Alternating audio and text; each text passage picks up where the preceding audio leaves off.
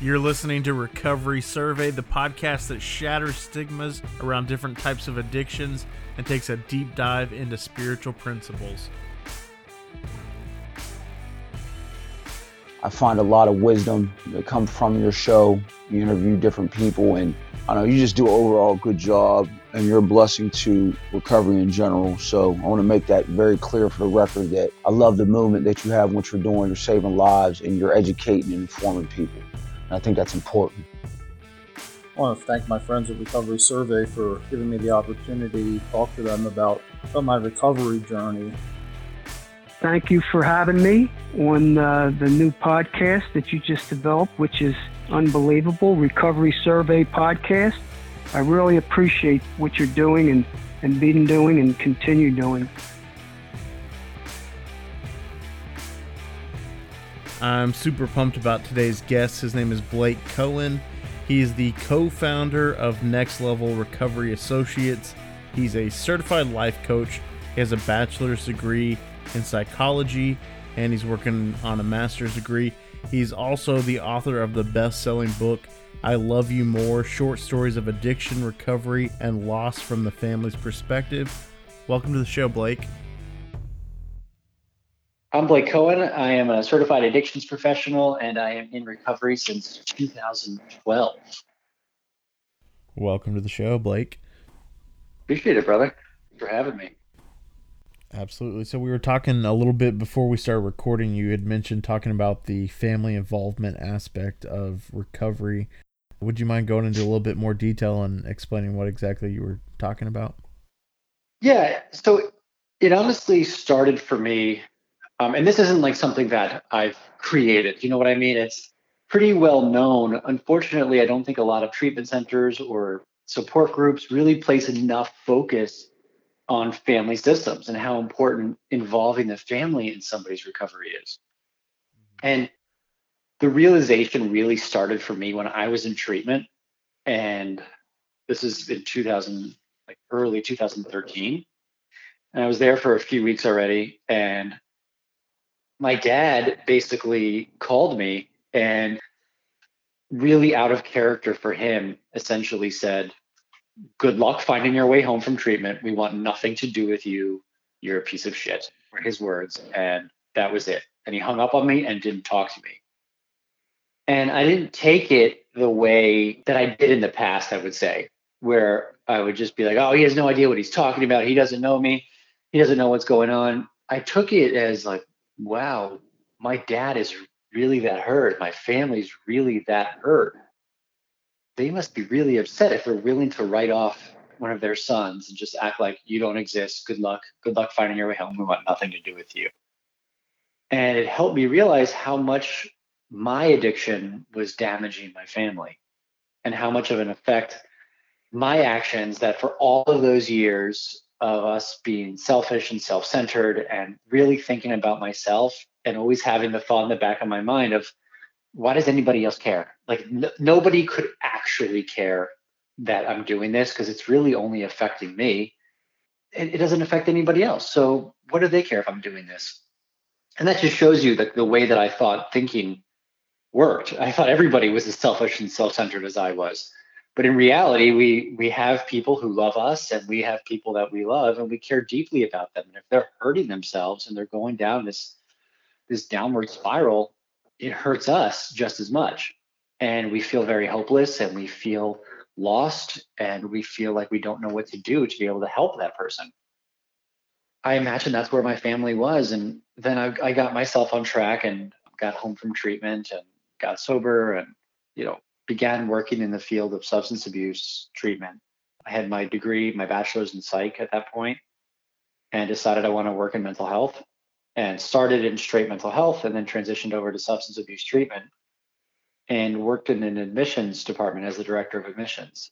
And that's where I really got my foothold in working with families and being able to guide families through the process of, of trying to help their loved one and who either wants help or sometimes doesn't want help or how to hold boundaries how to uh, communicate properly then i went back to school and became a certified addictions professional which in the state of florida is an, an addictions counselor essentially and did that. You know, took some time to. It takes about a couple years to do that, and really just dove headfirst into this whole family involvement piece, man. It just it has such a huge effect on the person when they're returning home if the family has worked on themselves. And not only that, the family deserves their own help too. I you know, I always think about it like if you go to treatments, okay, so you get to do all of these things. You know, I'll say we because I'm one of them. We get to do all these terrible things. We get to do all these things that that unfortunately a substance use disorder causes a person to do to support their habit. And then we get to go to treatment. We get to be in some treatment center where we do therapy 24/7 and we're we're working on ourselves, we're being well fed, while our family sits at home and stews and has to clean up our mess and they don't get the help that they need. So family can get the help that they need though, and family can get get involved, and they often don't realize that they should get involved in some type of support group or, or go to therapy or go to go to a family coach, get educated on the disease of addiction, and they can actually better themselves, which is also is going to better the chances of the person struggling when they return home. Man, I, I loved what you touched on though about because I, I believe that self-centeredness is at the core of, of my disease and you know when i was using i didn't ever think about how it affected other people how it affected my family. And i can remember when i first got clean i was starting to to mend those relationships with with family. And i was talking with my mom and i don't remember exactly how far along i was but i'd only been clean a couple of months. And you know, we were having like a deep heart to heart, and she was like, you know, I used to stay up at night and worry about you. Like, I didn't know the specifics of what you were doing, but I knew mm. that you weren't in a good place, and I knew that you were in danger. And so, you know, I'd wake up in the middle of the night and say a prayer for you, or I'd just wake up and just, I, I had this constant worry. And hearing that from my mom, man, it just, it broke me because I was like, man, I never oh. considered that my drug use was affecting anybody else except me because I was so self-centered that I couldn't see beyond myself. So I love right. that you're touching on this this whole thing about we have to get the family involved because it affects everyone in our lives. It doesn't just affect the person that's using. Yeah, man. It's it definitely is a massive blow to the gut when you realize how much you're affecting your family and I don't know. I don't know about you. I, I know my family tried to help me a few times prior to the time I actually got better, but I always thought they were sort of acting in a sense where like they were upset, but they weren't really that upset. They were just upset because they felt like they had to be. And it just never really felt real to me until they were really willing to just say like, bye, you know, we're, we're done with you. I don't know. It's, it is kind of a real blow to the gut, man. And it, it it also, like you said, it leveled me also, where like I remember just breaking down crying. And part of that too was that the reason my dad made that call was because he they found out like all the other stuff that I was doing that go along with addiction. You know, the substance abuse part where you're actually using the substances isn't the worst part of addiction. The the behaviors that go around it and the stuff that you do to support your habit and the the behaviors that even are further from just supporting your habit, the things that you do just to fill that empty void that's in us that because we hate ourselves, we'll do anything to just not feel. And just all the other things, the girls, the, you know, whatever it was I was going after, my family found out everything I was up to. It's like they were detectives and just like corroborated evidence with everybody that knew me and just like painted a picture of who I was. And I always at night became that person or during the day when I had to, like when I was feeling sick, I became like this dark person and then wear a mask for everybody else. And I always felt on the inside like that dark person was the real me. And I really hope that nobody ever finds out. And when they did, it just like, it made that dark person come to light. Like that was the real me now. And everybody knows it. And my, my cover's been blown and I'm, I'm this terrible person is how I really felt at the time. And it just I don't know, man, it blew the lid off off my whole my whole substance abuse history and everything. I just was like I was always willing to do whatever it took to stop. Yeah, man. I, I think a lot of it has to do with that shame and guilt that we feel. And so we try to hide those things from other people. And we try, it's almost like Dr. Jekyll and Mr. Hyde. And I don't want other people to see all these things that I'm doing. And just because yeah. of that shame, like that almost kind of drives me deeper into my addiction. And, and I have to use more to continue to cover those feelings. And man, it's just, it's a nasty spiral. Oh, for sure. And the Dr. Jekyll, Mr. Hyde thing is like a classic. that's so true. It's exactly what it is. And we just have to, I don't know. I, I learned not too long ago it's when you're living that double life, you can't possibly be in line with your core values. You can't possibly, like, the person that you really are is more likely the good person that you're trying to be. Your brain has been hijacked by this addiction so you sort of also have to, on the other side, to do all these things to support your habit, and you don't want to feel, and you're covering up shame and trauma of everything that you're doing. But you want to be this good person, but your mind and your body won't allow you to be because you're addicted. So it just sort of creates this divide in, within us where we start to hate ourselves because we're so far from our, our set of core values that we were raised on and that we want to live by, but we're so far from it. We're doing all of these things that are just the opposite of what we know we should be doing. So, what kind of stuff do you guys do with the family members of people that are in treatment to help them heal and also to be able to help the person that's in treatment? Yeah, so what, what we do as an organization, my partner, so I've worked in the field now of substance abuse for about seven years.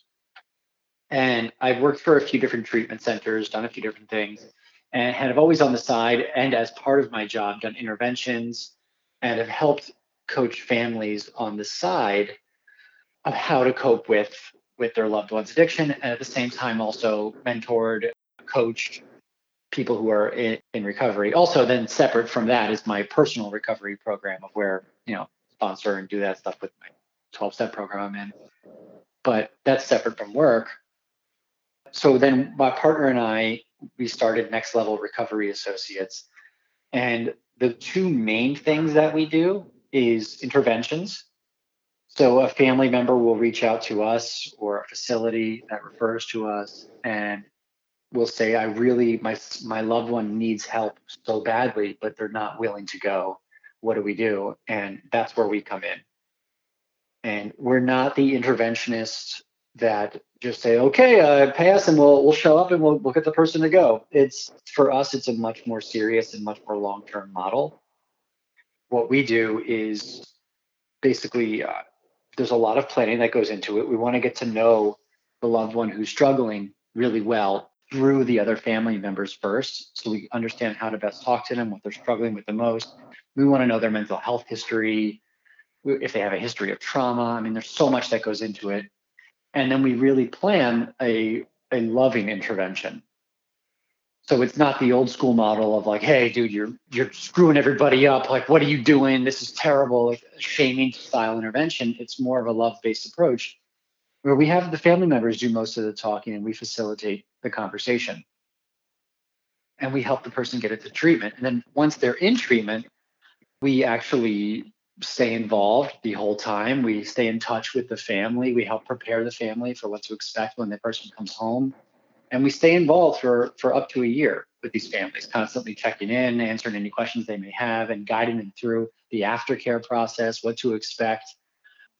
You know, there's so many things that a family can do when their loved one comes home that really makes their loved one just feel like, oh God, there's no point to this. And they don't even family doesn't even mean to do it.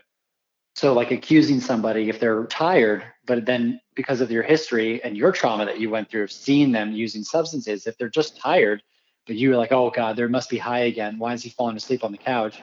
And accusing them really puts a person uh, into the corner and they just feel like this is never going to get better so we really try to help create a supportive environment at home while the family is able to hold healthy boundaries and this sort of bleeds into our family coaching piece too.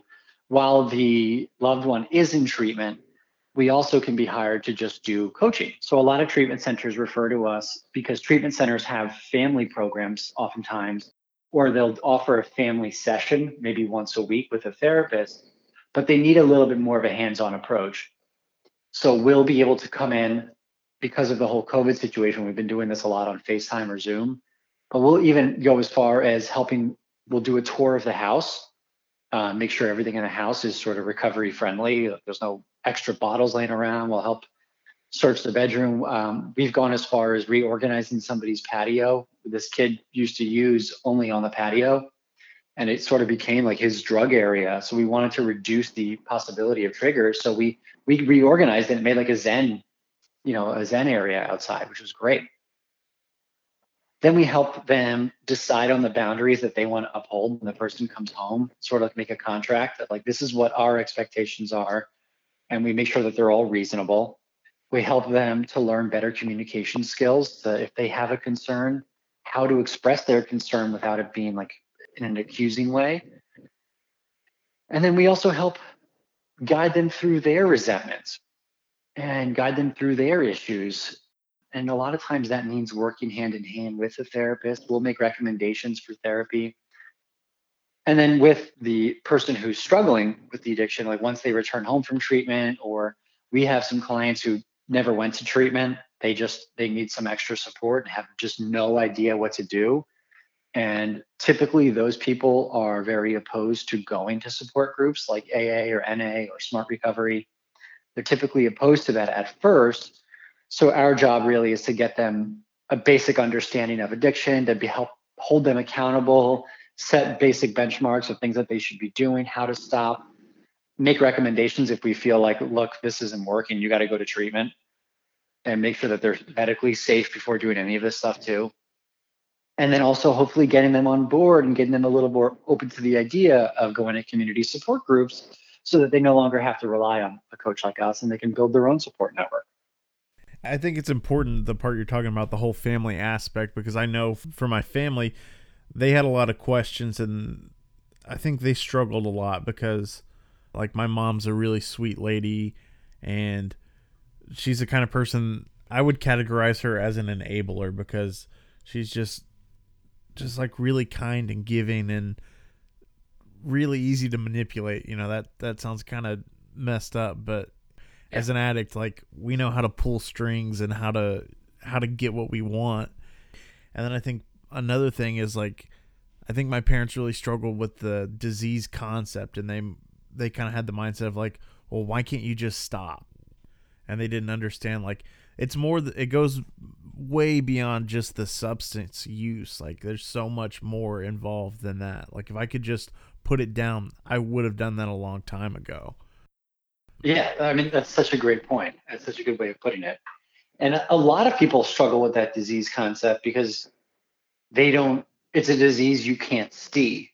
It's not like they have like gangrene on their arm on your arm you know and they can see like okay that's a disease like something's wrong there. It's it's they see your mouth saying you know your mouth is the one line even though it's the addiction talking it's your mouth doing the talking. And they see you your body doing these behaviors. They see you doing the, these substances and doing whatever it takes to get them.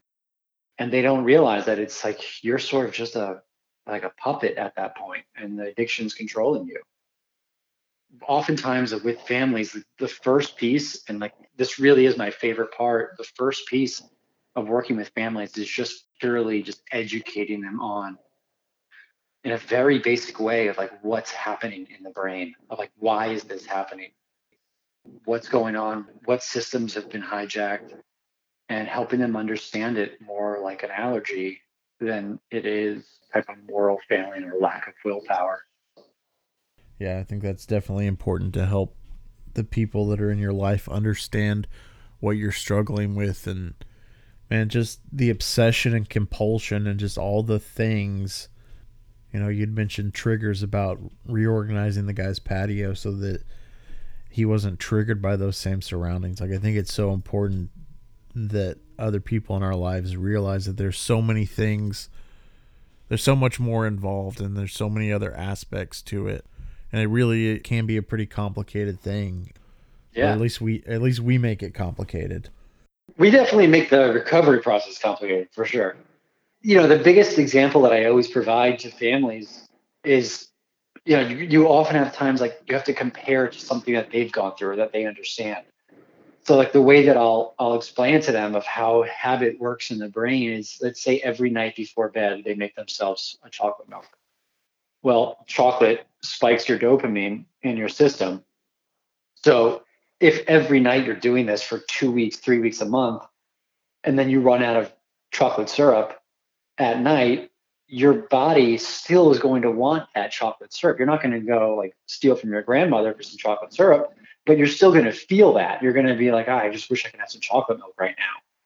So obviously, that's a small dopamine spike that the chocolate provides. Imagine a much larger one that your body has become so used to that it's actually shut off its own ability to produce dopamine because there's such high spikes of dopamine coming in from these drugs.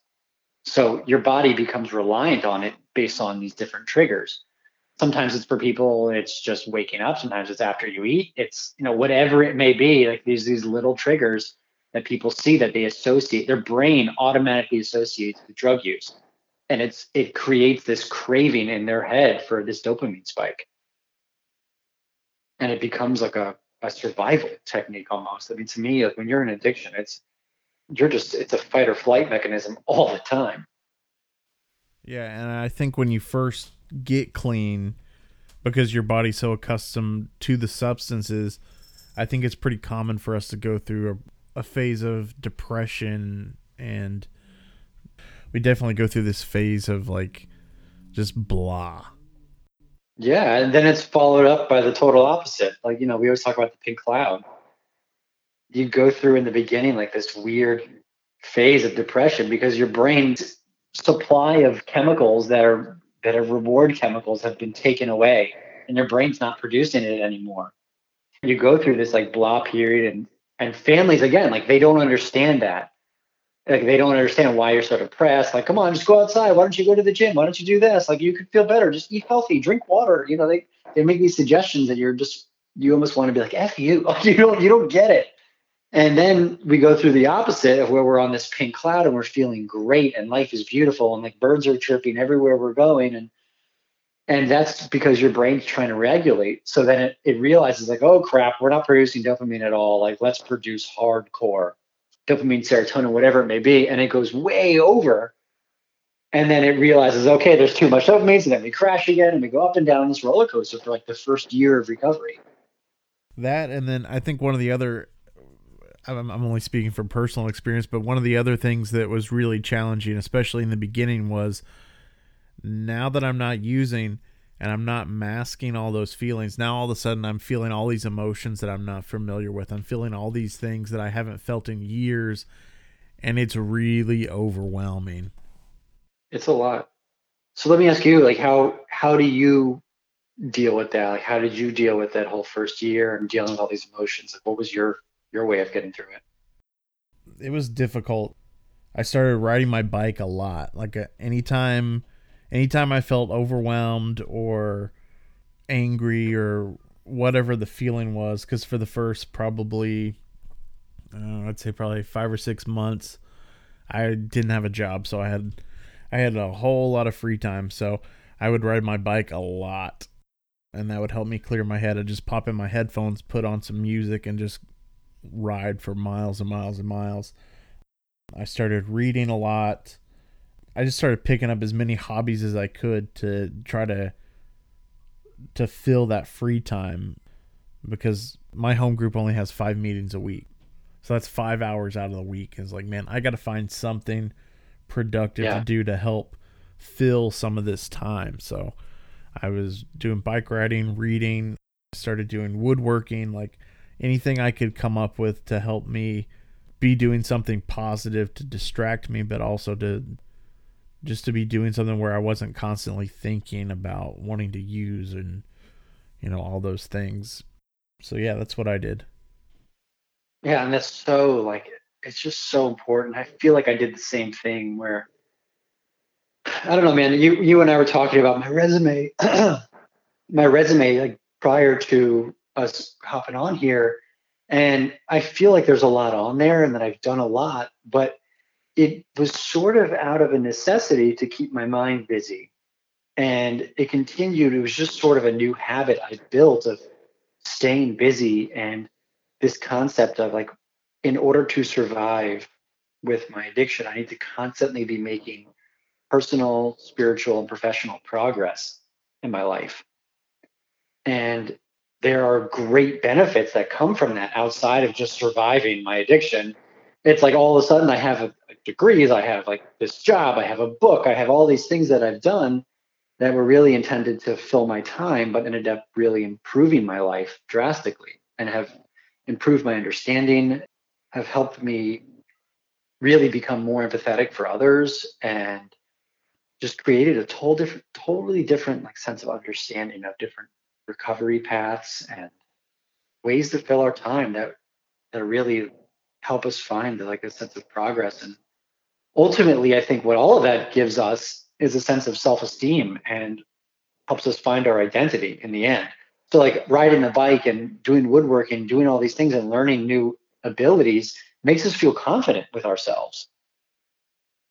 And we no longer feel like we're just wasting away or, or wasting our time. For me, I no longer hated myself because I felt like I had a sense of identity that was given to me by the program, by, by going to meetings, by the guys making suggestions, plus the personal and spiritual growth that comes along with all of this stuff. Like my favorite thing that was told to me early on that I just it just always stuck with me was the the move a muscle, change a thought phrase.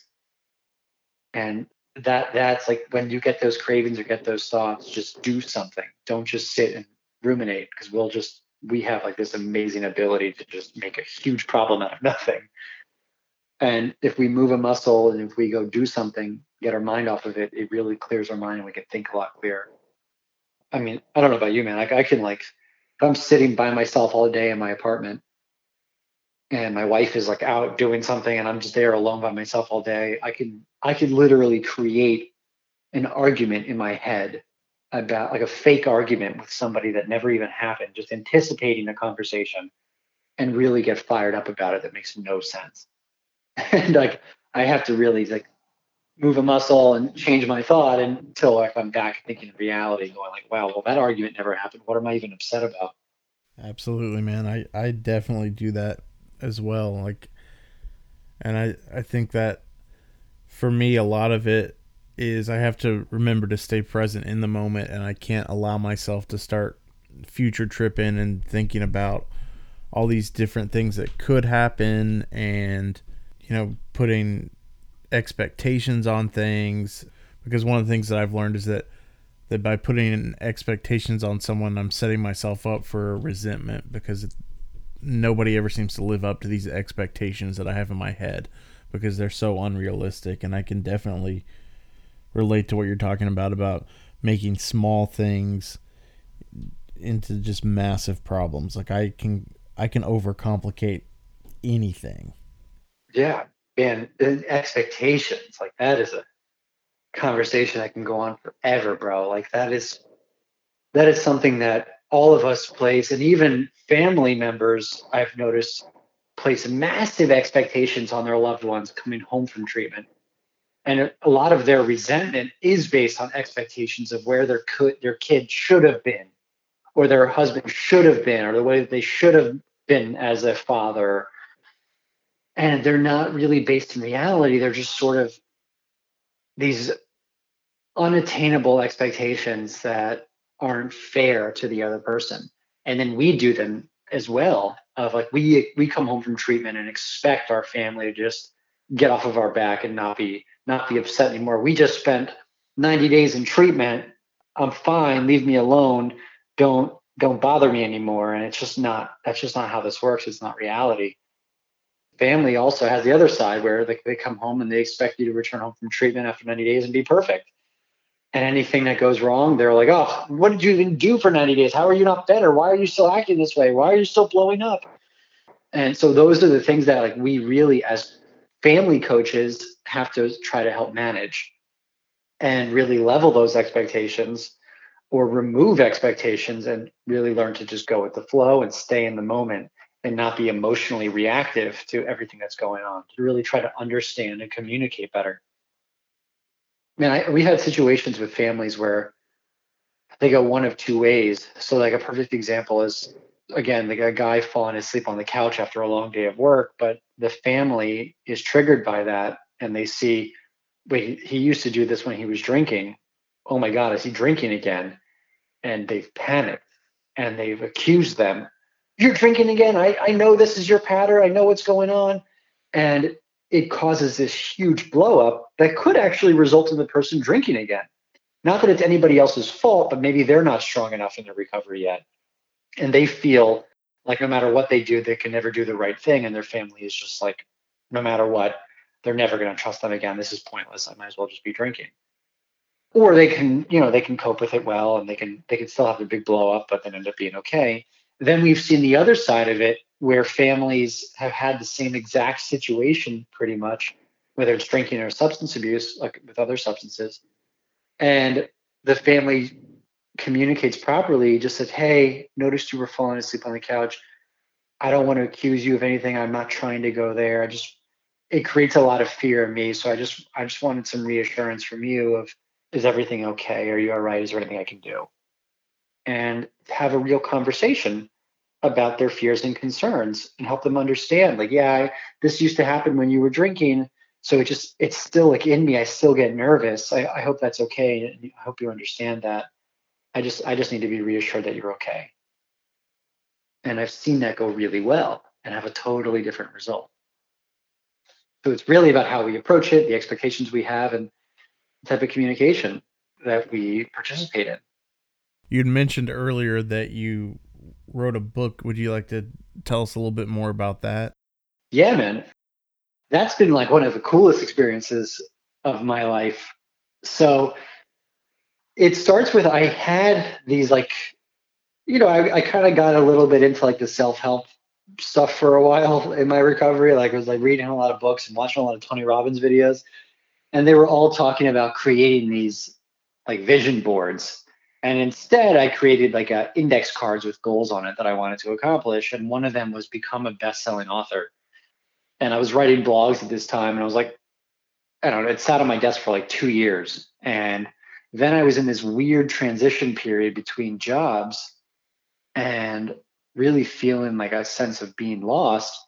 And I decided I was looking at that that card. I'm like, you know what? I'm going to start writing. Like, I'll never become a best-selling author if I don't actually write the book.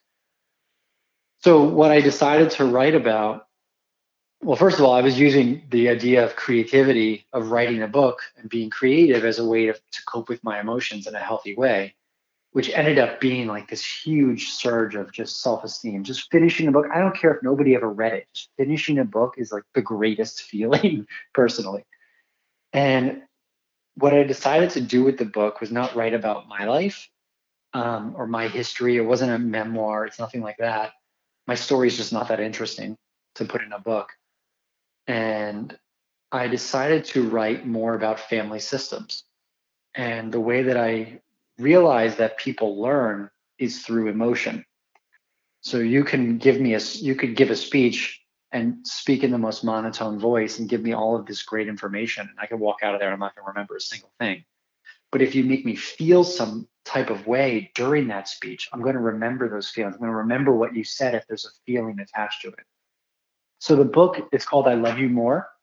And the intention is to educate people through short stories. And they're fictional stories of three different families that are very true to life that offer perspective of what it's like to be in a mother's shoes, a father, a husband, a, a sibling, a child, or the substance user themselves what it's like to live a day in their lives of while the family's being affected by addiction at different stages of addictions like early recovery active addiction and then post mortem actually where where this is it follows the last story follows a mother whose daughter passed away four months prior from an overdose. And what it's like living in their shoes and they're all very true to life. Um, it's sort of a mix of the different families I've worked with. Very simple, easy to read. I wanted to make it like as fast as a read as possible, nothing too crazy, but paints a good picture. And the coolest part was, man, is that like a month after I released it, it was on a bunch of best-selling lists on Amazon, and it's hit number one a couple times in a few different categories on Amazon, and it's just been such a cool journey.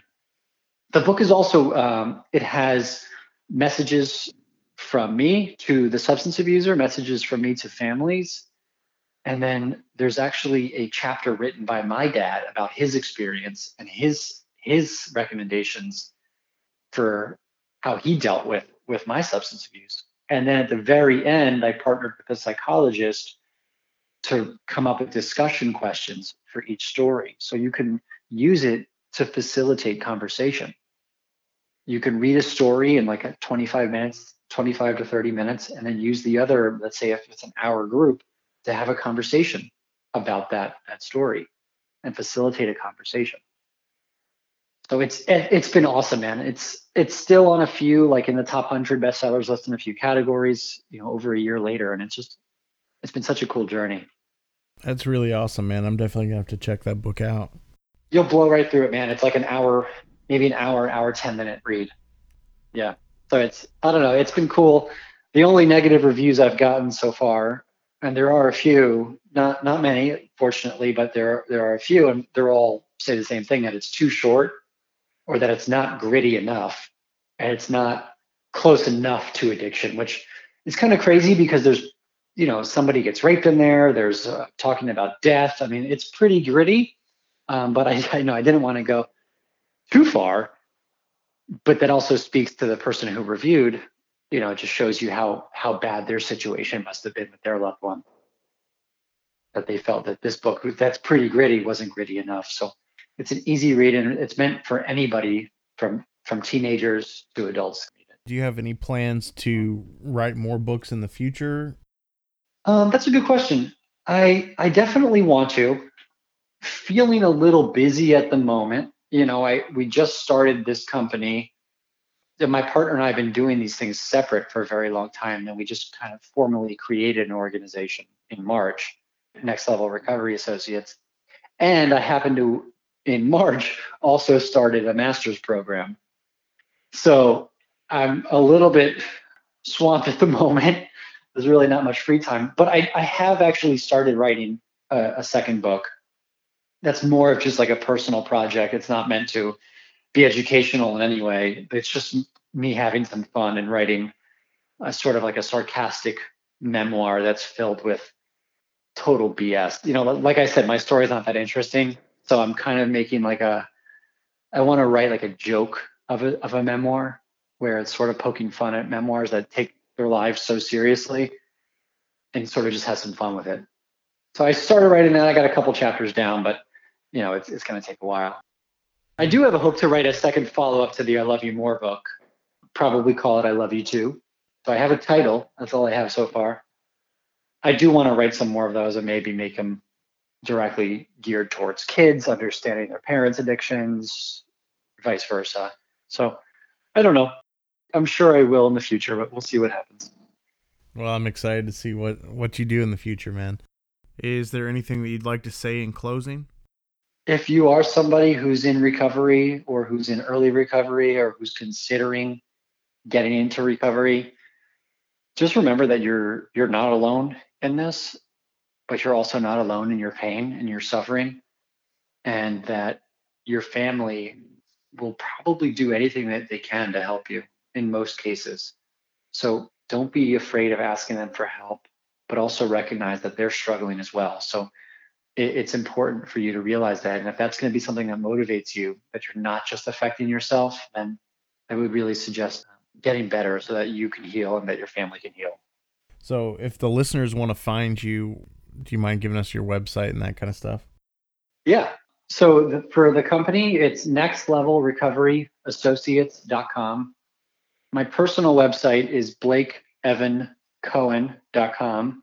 And you can just find me on Instagram, which is, I believe, where you found me, is it's at, at Blake Evan C. And on LinkedIn. Blake, thank you so much for being on the show and sharing about the family piece of recovery. Since recording this episode, I picked up your book and I just finished it. I thought it was extremely powerful and thought provoking. I can't recommend it highly enough. If you guys are looking for a book on the family aspect of recovery, be sure to check out I Love You More. I'll have links to his website as well as the book, social media, all that'll be in the show notes. Thank you again, Blake. You've been listening to Recovery Survey. If you got anything out of today's episode, I'd ask you to please leave us a five star review and share this episode with a friend. If you'd like to get in contact with us, you can find us at recoverysurvey.com. You can listen to all of our episodes on the website as well as connect with us on social media where you can get previews for upcoming episodes. Hey guys, I wanted to let you know about an exciting new partnership with Broken Chains Apparel. They're a custom online shirt retailer that designs cool shirts for people in recovery. They want you to be proud of your recovery and wear it boldly. They're offering our listeners a 20% discount. All you have to do is use the promo code RECOVERY at checkout. Go grab your shirts today at brokenchainsapparel.com and follow them on Facebook and Instagram at Broken Chains Apparel.